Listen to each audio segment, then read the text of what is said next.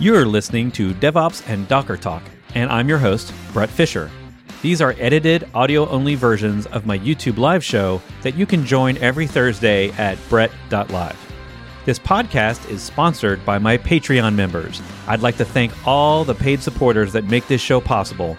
Oh, yeah, and since it's the season of giving, I would like to ask you, whatever podcast platform you're listening to this on, that you give us a rating and possibly even a review. I'd really appreciate it. You can get more info and follow my updates on all the content and open source I'm creating at patreon.com slash Bret Fisher. And as a reminder, all the links for this show, the topics we discuss, as well as the links I've already mentioned, are available on the podcast website at podcast.bretfisher.com. I'm joined this week by Mark Church, the product manager of GKE Networking at Google. Previously, he was at Docker, where we met at DockerCon and many of the other Docker events in years past. And we've kept in touch. And now that he's over at Google, he's working on a new project called Gateway API, which is specifically for Kubernetes. So this show is focused on that. And if you're someone who's actually implemented anything like an ingress in Kubernetes, you might understand some of the dilemmas that that community is going through right now. In Kubernetes land, we have this official ingress spec that ideally all of the vendors, whether it's Nginx or HA Proxy or Traefik or Envoy or Contour, like you name it, there's a, just a ton of options for essentially a reverse proxy for your cluster, which we now call Ingress. And that community has suffered around the limitations of the official spec. So what we've ended up with is a ecosystem of every tool implementing their own spec, their own YAML specifications, and it's been a little difficult to try to make your cluster manifests truly portable between clusters unless every one of those clusters was using the exact same ingress provider. So there's the problem. And Mark is going to go through in this episode what they're trying to do about it. He's part of a team that's implementing a new open source idea as a SIG, a special interest group inside the Kubernetes ecosystem to do what's now called Gateway API, which I'm just going to loosely define right now as a superset of what we've seen in Ingress so far. And it tries to solve more advanced problems in bigger teams. And I think it's got some real potential. We're just going to have to wait and see. This was filmed in early 2021. So I encourage you to go check out the project. Of course, the links will be in the show notes and see what the progress has been since the eight months ago that it was actually recorded. Now, I'm going to apologize before we get to the episode real quick because during this show, near the end, when we were taking a lot of Q&A, basically Mark lost audio and it was my fault. It was actually the software I was using had a bug in it that somewhere around 45 minutes into the live stream, your guest's audio stops working. And the only way to fix it is to completely restart the stream, which of course we didn't do since we were live. So I did take some questions after he was cutting out there so you will see the episode kind of ends abruptly, but I think we got most of the questions answered, most of the good stuff out of the way. So hopefully enjoy this great conversation about all the world of ingress and gateway APIs with Mark Church of Google. It's exciting this week because I get to reconnect with a good friend from Docker that we've been around the conference scene for many years. Welcome to the show, Mark Church of Google. Thanks, Bret. Our history is basically with Docker. So Mark used to work at Docker, and we would see each other at DockerCon and other events, and we would talk about a lot of this container stuff in the real world. And that's what I always appreciated about our talks is we both were sort of down to earth about the challenges of getting all this cool tech to work, how companies are implementing it in great and not so great ways. And hopefully, we'll get into some of that today. But real quick, let's talk about what's your background? How did you get to Google? Give us the brief synopsis. Yeah. So I started in this industry working for Cisco doing physical networking when the network, well, when things were still physical, right? So we had real switches and routers that we were working with. Ended up going to Docker after I had three customers mention it to me in the same week and then at Docker was doing both solution architecture and product management. Uh, and now I'm at Google doing container networking. So it's basically combining what I did at Cisco and what I did Docker in kind of making the networking world more container native. So networking with containers has had a, I will call it a rocky road because it seemed all easy at first and wonderful when Docker first came out. We all learned like the Docker built-in bridge networking, and it was like, man, I don't need a network engineer anymore. And then, and then we got to. This is my interpretation of the history. We got to multi-server clusters, and suddenly it all got complicated again, for good Yes, reason. So but it- it's so funny because multiple times it was sold as this is the new thing that's going to make containers or networking container native. And it was first, it was like, okay, you could do a bridge or you could do a link between containers. And it's like, cool, I can get a container to talk to another container on the same host. And then the next big thing was multi host networking. Okay, we need some sort of an overlay network. Swarm had it built in Mhm. from the start. And, and that was the big thing. And it's funny now, it's the same thing repeated over and over because now I talk to a lot of customers around multi cluster networking. So they're looking at, okay, I've got all these containers in one cluster that might be in a different region or a different data center. And, and how do I talk between all of these clusters? So that's, I feel like, where we're at right now. So yeah, we started with a single machine, then we went through many iterations of how multiple machines can talk together, and now we're talking cross cluster, which is yeah, that, that's the next that's the new frontier. Is we all realized, oh, I'm not going to have just one production cluster, I'm going to have many, and I don't know what the next step after that is.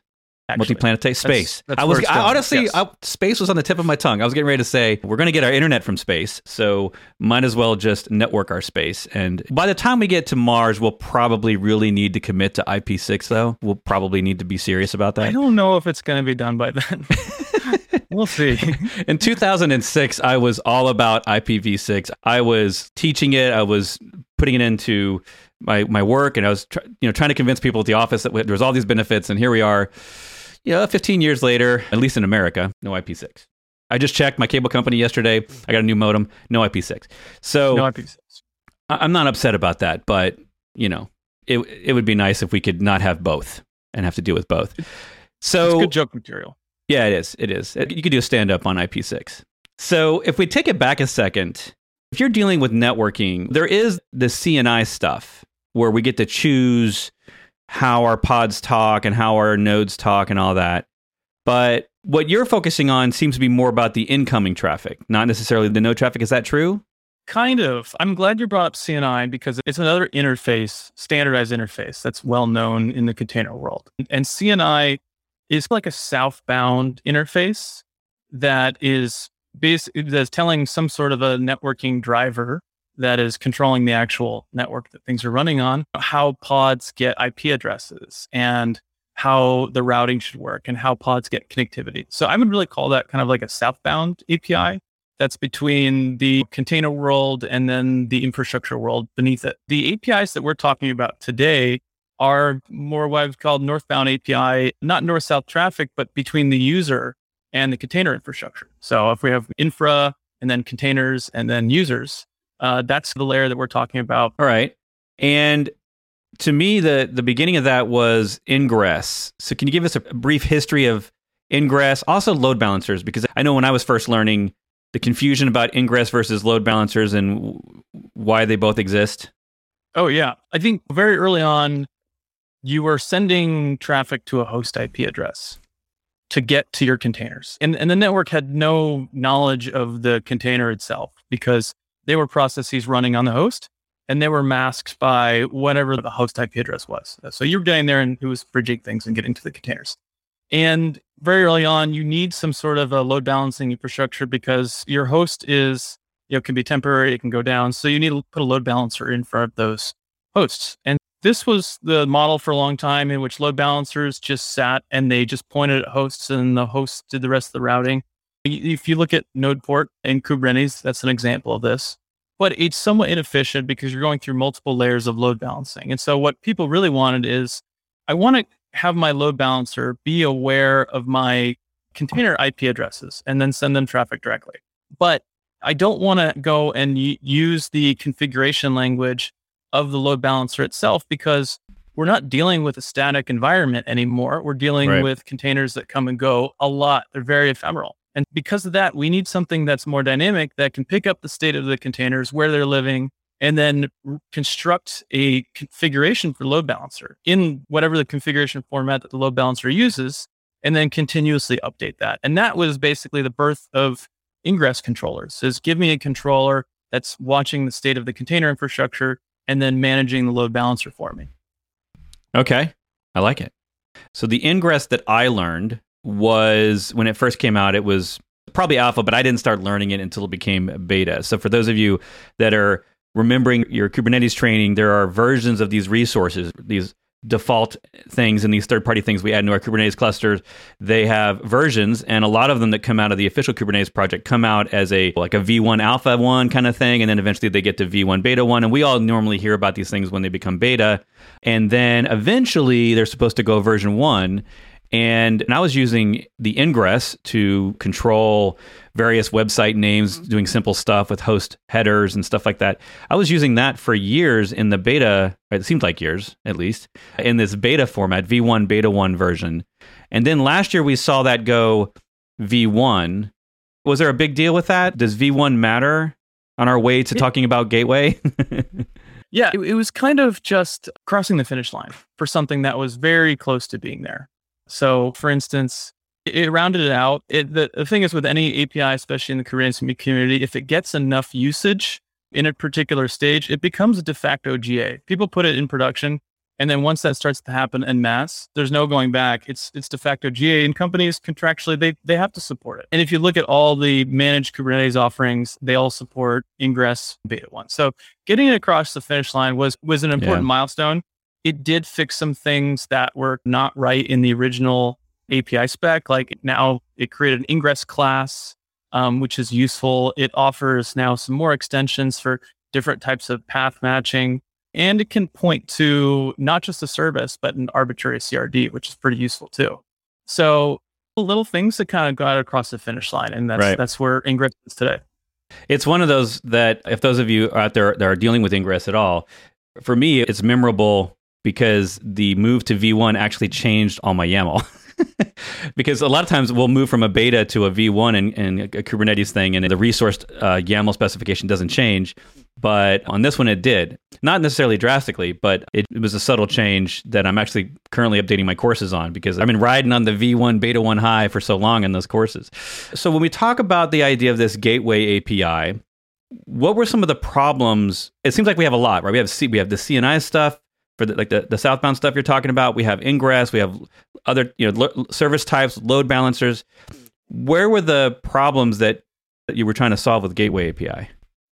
Yeah, so it's a good question. It's what needs. Why do we need a, yet another thing? For a long time, there's been a lot of complaints around ingress being a lowest common denominator, and, and ingress was also developed at a time where the functionality that people were looking more for was relatively basic and it was developed. It does host and path matching and TLS, and it sends it to backends. So that's in a nutshell what is what Ingress does.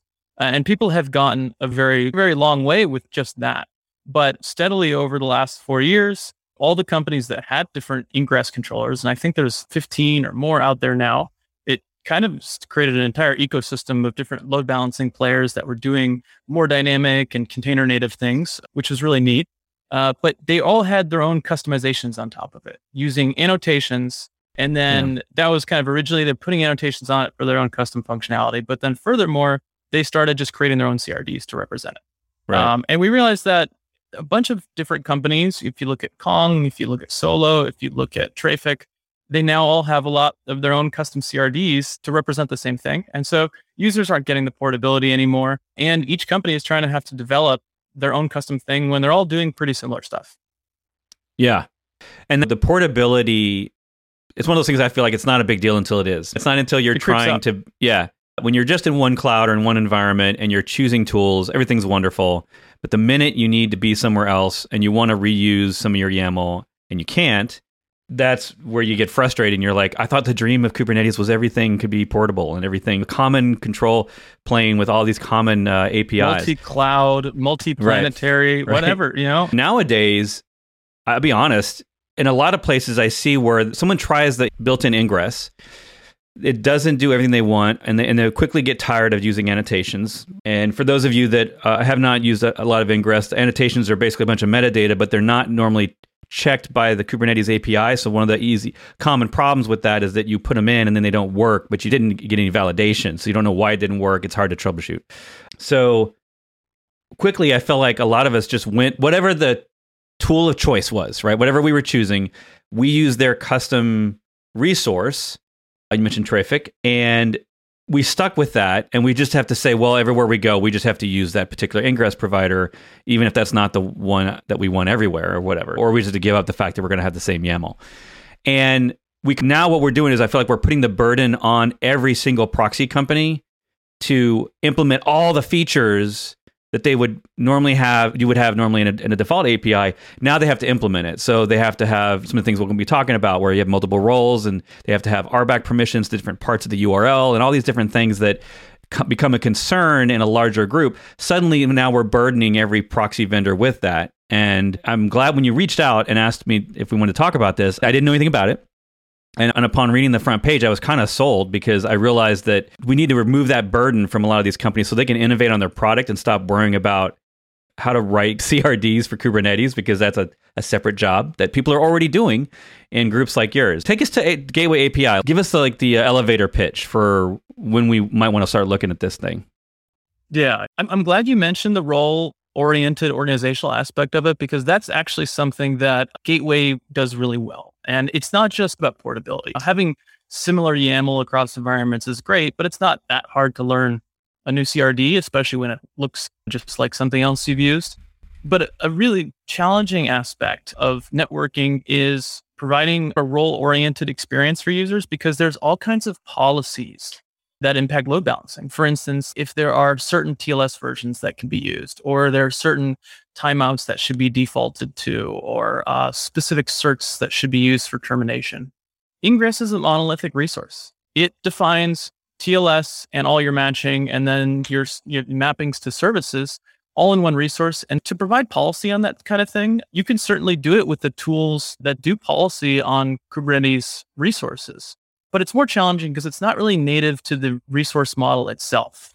And so what Gateway was, Gateway is really splitting it out into more pieces so that the load balancer infrastructure or the networking infrastructure in general um, can be shared by multiple teams. So infrastructure is built to be shared, right? Whether it's roads or power plants or Kubernetes clusters. Um, and this is very much a thing about UX, which is what are the needs of different roles from a networking perspective, such that we can give them a separation of concerns. So that wasn't an elevator pitch at all, but I did talk about the role oriented side of what Gateway is. And that I'm a big fan of solo DevOps, not because I like it, but because there are so many people that have to be the single DevOps person. And often they get thrown the problem of ingress and proxies and load balancers and IPs and ports. That becomes their job in small teams. And it's when we don't have tools like this where it's easy for you to say, hey, look, I'm going to maintain the, the cluster, but I'm going to give you a little bit of this permission so you can deploy your apps without needing me, right?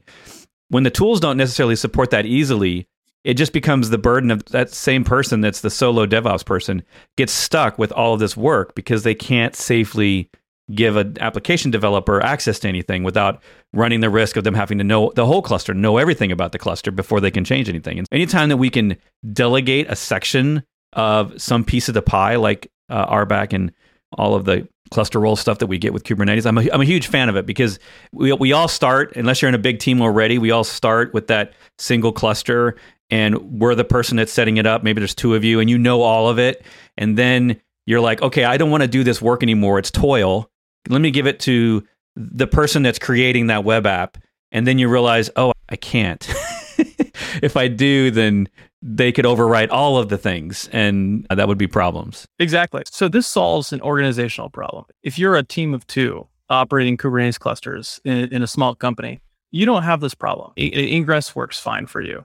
But in most large companies, you do have some separation between the person who administers the cluster and some of the infrastructure and the person who owns the application.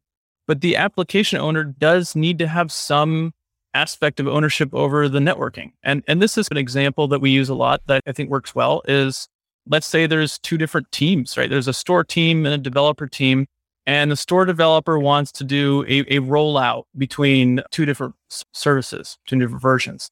And they want to control, do a blue green traffic migration between them, and then have all the knobs do that themselves.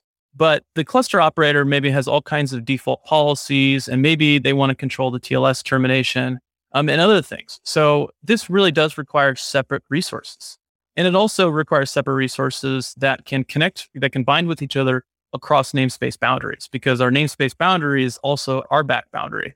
And so that's where it becomes really valuable for large teams. And so it lets each role do the things that are important to them. I can see this being used in not even a large team, but just teams where you maybe have a separate DevOps team in different organizations. They will do that where they have this dedicated team that's essentially at this point they're playing the cluster operators that might be that in some organizations that i see that's kind of the devops people in this case because they're the ops of the kubernetes clusters and they're the ones that understand let's encrypt and understand cert manager and, and they know all the different routes and all the different ingresses because they had to create them so they've kind of got it in their brain they've probably got a repo somewhere but the site developer that's making the website they want to update it every day and they want to make new URLs and new redirects and 301s from this place to that.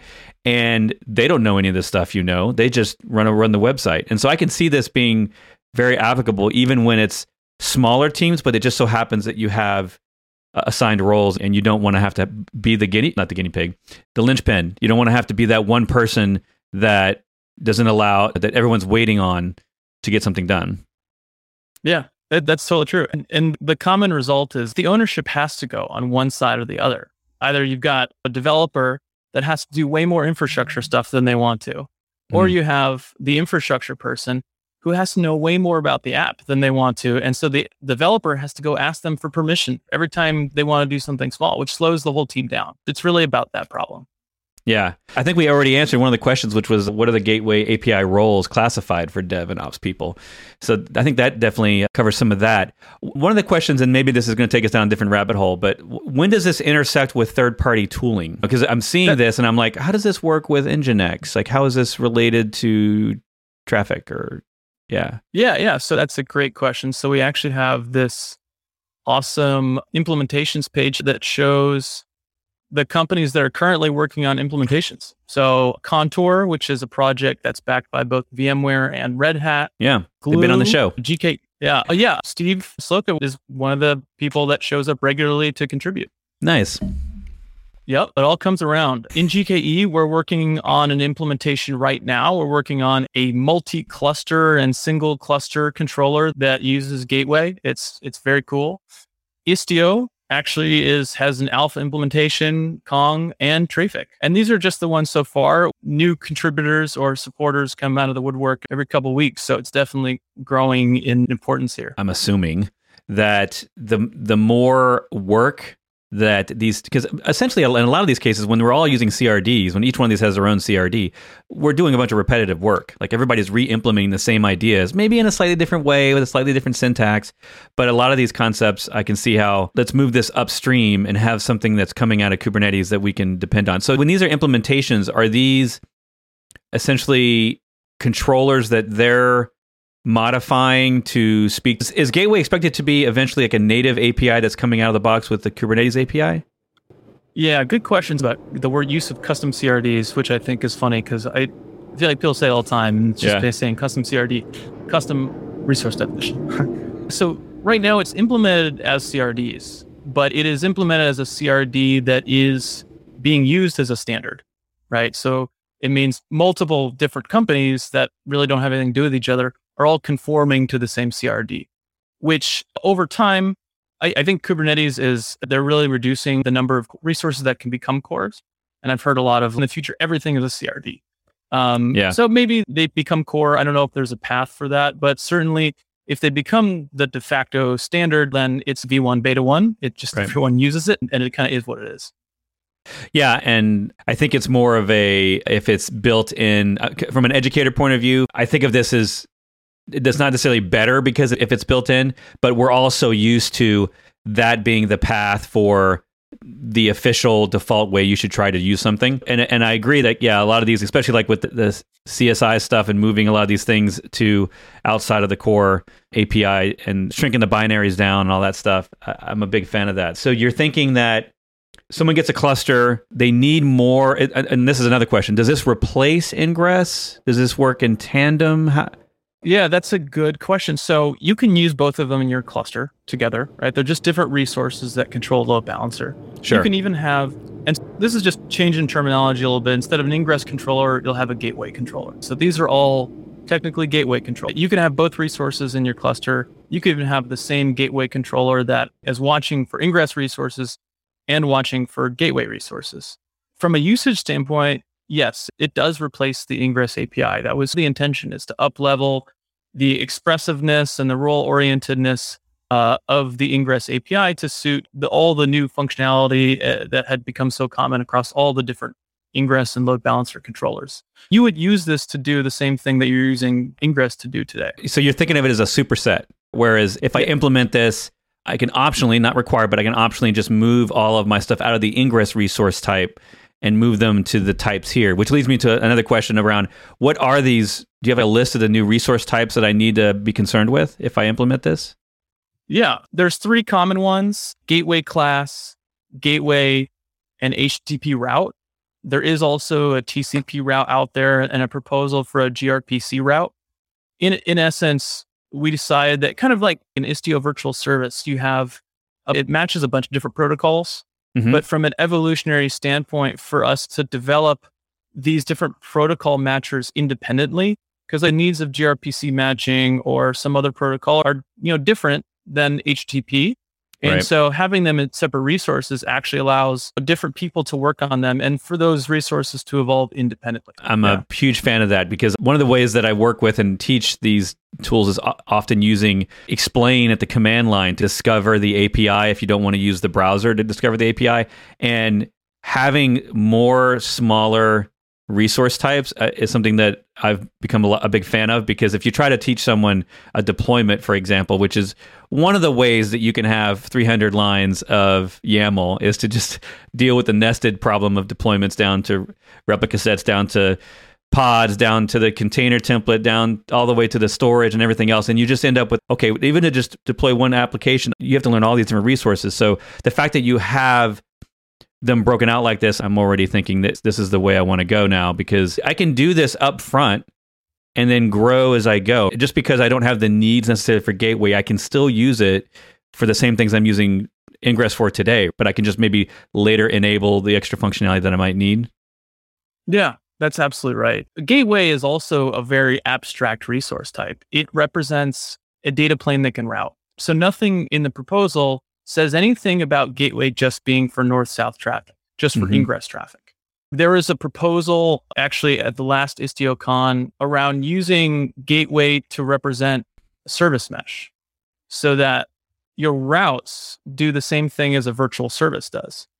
And the routes bind with the gateway that represents the service mesh. And these routes just end up configuring sidecar proxies. Uh, because at the end of the day, when you look at the routing requirements or what what you need to configure uh, in a service mesh versus ingress, it, they have very similar semantics. You're not going to be using public certs and doing some of the things you do at the edge.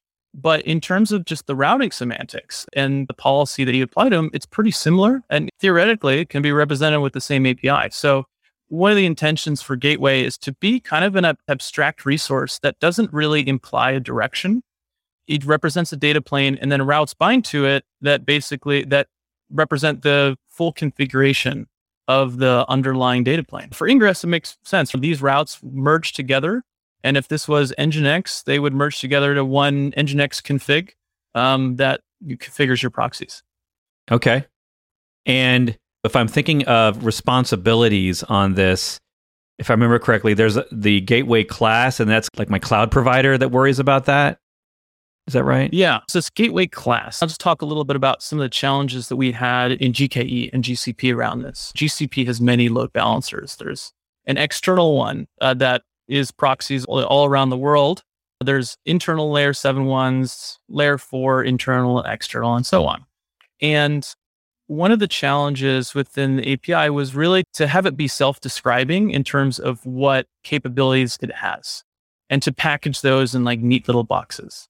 And that's one thing the gateway class does for us. It, it works very similarly to the storage class, where you might have a cluster, and let's say the cluster comes with some you know built-in load balancing capabilities, or you can, if you install Traefik, it installs the gateway classes from Traefik or something like that. And so the cluster operator uses the gateway class. They go and they say kubectl get gateway class, and they can see there might be a couple available that have different capabilities. And then they're like templates. You can deploy gateways from these gateway classes. The gateway is an instance of the gateway class. So the gateway is the thing that actually gets a VIP and listens for traffic. It models and represents the actual data plane. Right. And then the routes are just configuration on that data plane. Okay. When I'm concerned around gateway, is that specific to different protocols? Like you're talking about the HTTP route, or do I not even define those at the gateway layer? Uh, yeah, a gateway has the reference to a gateway class, and it has a list of listeners, which are basically where it's accepting traffic, where you specify a protocol and a port. And then also you specify what kind of routes can bind to this gateway. And this gets into the role oriented aspect of things, which is who can actually use this load balancer? Because there are Kubernetes clusters out there that are 5,000 nodes large with many teams working on them. And there's many different models for how you might want to share your network infrastructure. You might want to deploy one for every namespace so that that team gets to use it. You might want to have one that the whole cluster uses across namespaces or different models. You could have one for many clusters. So this kind of allows you to deploy the gateway in the model that suits whatever level of sharing your organization wants to do. Okay. Simple enough. I have a list of questions. So, considering Gateway API is still under development, what time do you think a developer should get into basically learning Ingress? Should a developer yeah. today still learn Ingress or should they go directly to this? Today, this API is in V1 Alpha 1 state. So it was originally kicked off, this project was kicked off about a year and a half ago at KubeCon San Diego.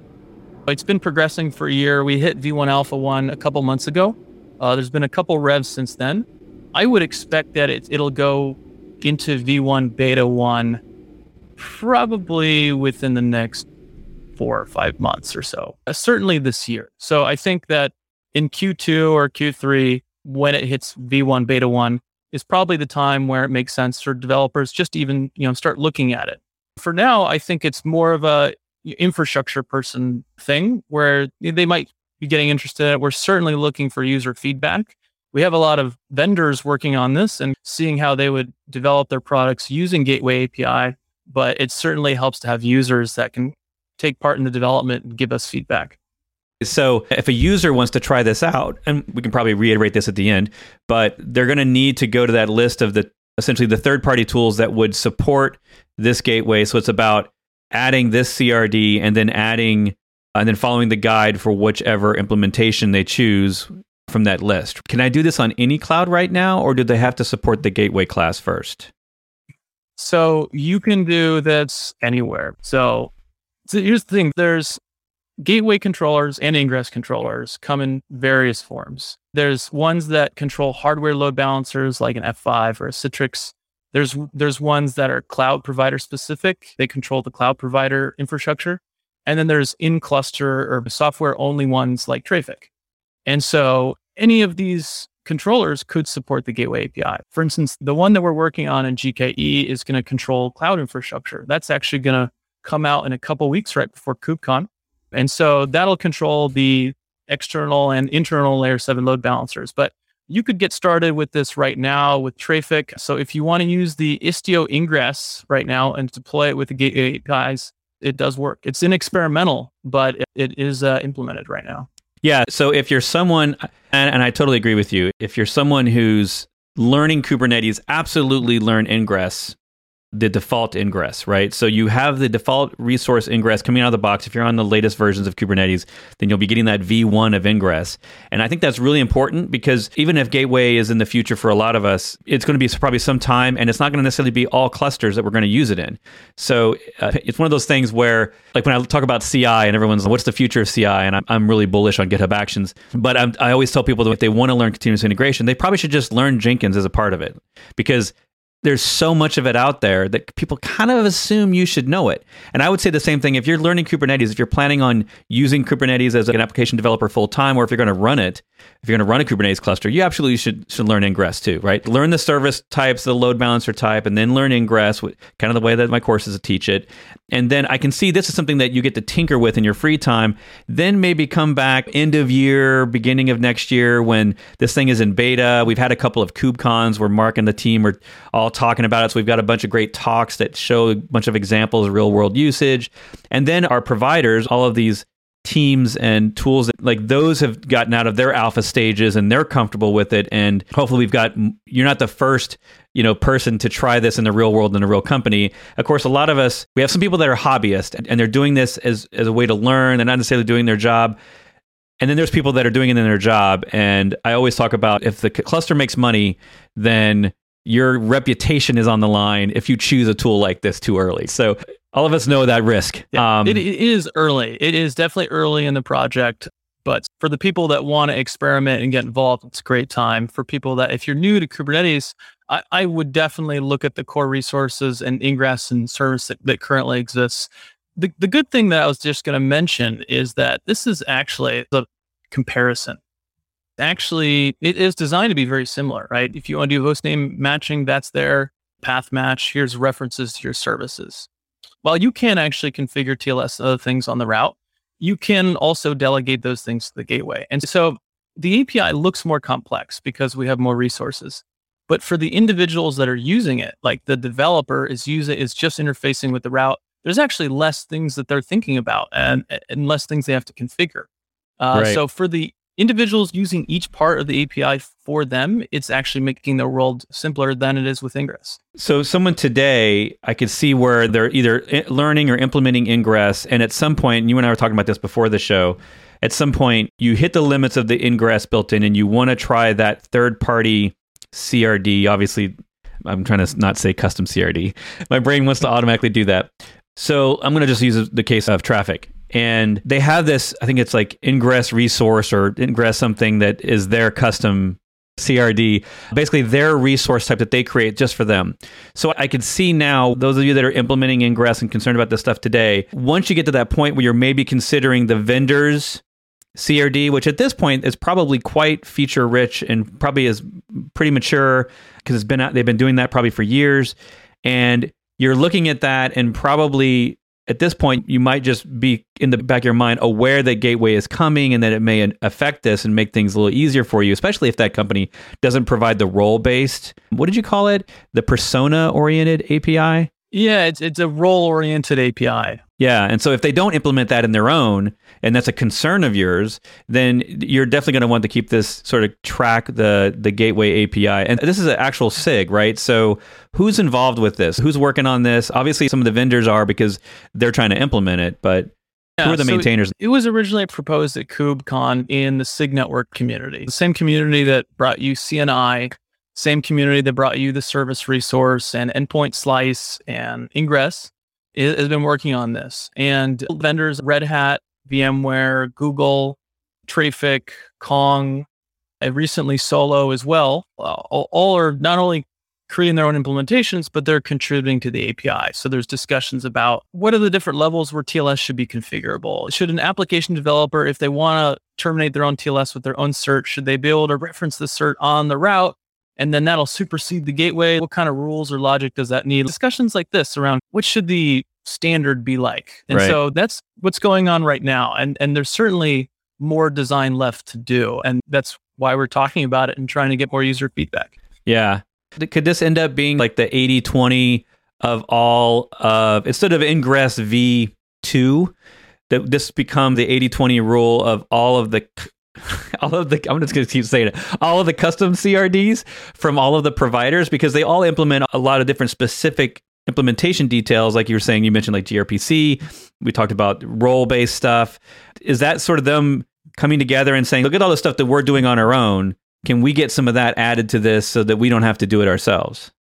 I'm I'm really happy you asked that question because that is one of the toughest parts of creating any standard that mm-hmm. multiple companies have to conform to is how do you do it so that you don't create a lowest common denominator? Because if something where, okay, this is the standard, we're all conforming to this, then everybody has to do that. Everybody else has to support that. And if there's one, a couple companies that don't support some aspects of it, well, that becomes the line where the standard stops.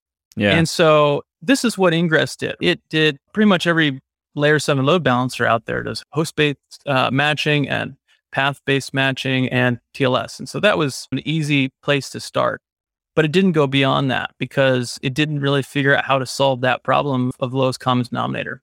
Mm-hmm. So there's a conformance guideline that actually has been working really well where there's different levels of conformance for different fields within the API. And one is core, which is basically, it means that it must be supported in every vendor that supports the gateway API. So something like the gateway listener field and mm. the gateway listener field has like a port and a protocol. You have to support that field, or else how does how does you it know where to listen? So you don't get to play in our sandbox if you don't support this field. Yeah, it's kind of the basics just to get a load balancer working. And so there's a lot of those that are in core, and then uh, a bunch that are in extended. For instance, like header based matching. While API you're describing this, I'm actually quite interested because this gets into the nuances of how you choose a product. Because this reminds me of CNI basic networking versus network policy and how you choose a product to, to help you with your networking problems and that product may not support these more advanced optional things that you need. I don't know if that's a good parallel to draw between what you're describing here, but I, I, see how Ingress not only was it the lowest common denominator, but the benefit of that was that everybody got to play. Like anyone who ever made any basic proxy got to make something that worked because it was super basic in terms of what it could do. I could definitely see here where you're talking about these advanced levels of configuration that maybe not all of the simple tools out there will be able to do this if they don't add functionality or something like that. Okay, go please continue. Yeah. Yeah, that, that's exactly it. Is the the core level of conformance allows a basic level of functionality. Anybody could create a gateway controller and resulting gateway classes very easily.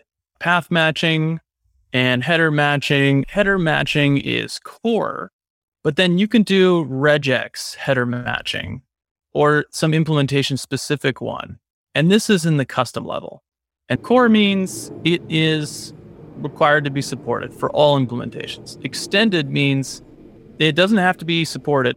If you do support it, you have to support it in a similar way. So if there's a weight field, you have to implement that weight field in a similar way that's consistent with all the other ones. Just so if people change different gateway controllers that at least that becomes portable for the ones that support it. And then custom is it's not portable at all. It's vendor specific. And another advance of the, this API is that there are a lot more extension points. The extension points are not just in annotations. Because okay. we need to provide more flexible ways of extending this API so that vendors can really put in functionality that might be very valuable, but just unique to their implementation. Right. And also be able to validate it, I assume, so that we're, we're not just guessing at what's thrown in that text field. I think I lost them, or else my, my maybe my internet is down. Let me look at some questions. All right. Um, API Gateway provides edge load balancing. That's a good question. We'll see if Mark can answer that one when he gets back on. He's going to join into, okay, he's in YouTube live chat. Yeah, does it provide edge load balancing? So give that one a shot. We'll get a couple more questions before we wrap this up. Luckily, we're already at an hour. So does the API, API gateway provide edge load balancing? Uh, yes, it does, it says. How does the gateway dynamically discover the container IPs and build the map of host header to container IP? I assume this is then stored in the HTTP route store. Is that generic K8s module? Well, I'm going to let Mark answer that. Any load balancer can be modeled by a gateway resource. It discovers the same way that ingress controllers do today. Yeah. So Mark's got the same answer I kind of guessed on. Is the API gateway same as AWS application and network load balancing? Maybe if you're doing stuff outside. Well, first off, this is meant to be not an implementation specific solution. So the whole goal of the Gateway API is that you're not implementing specific resources for a specific implementation. So like the a- AWS stuff is going to only work on AWS. So Gateway is trying to sit at a higher level and maybe we could see AWS implement this using their API gateways, they would implement a gateway API so that we could control that stuff through that.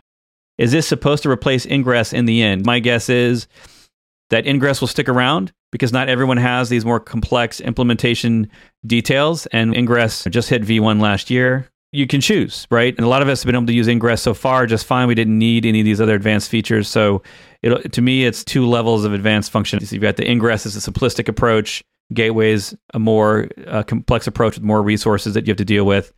So my assumption is they'll both stick around for quite some time. So Mark's talking about it's very likely that many vendors will support both the gateway and ingress specifications, and over time, users will start to use gateway more and more. We've seen a few other resources in Kubernetes over time get phased out as newer, more complementary or advanced uh, functionalities. I'm thinking of replica set specifically. I can I remember that one the CSI stuff instead of the uh, in binary stuff, where we had it one way and then we sort of advanced to another way. But I think it's probably going to take years because we're all just now getting Ingress V1. It's not like it's going to suddenly stop being used, but who knows? Version 1.25, 125, we could see maybe something later on, years ahead, where we're deprecating an older, more limited API. But I think that really is going to depend on the community feedback and what people want. That seems to be how Kubernetes tracks. And what the vendors are willing to support and put in the time for us. Yeah, and Mark's agreeing that Ingress API is going to be around for a long time. So thanks so much, Mark, for being on the show. Thanks so much for listening, and I'll see you in the next episode.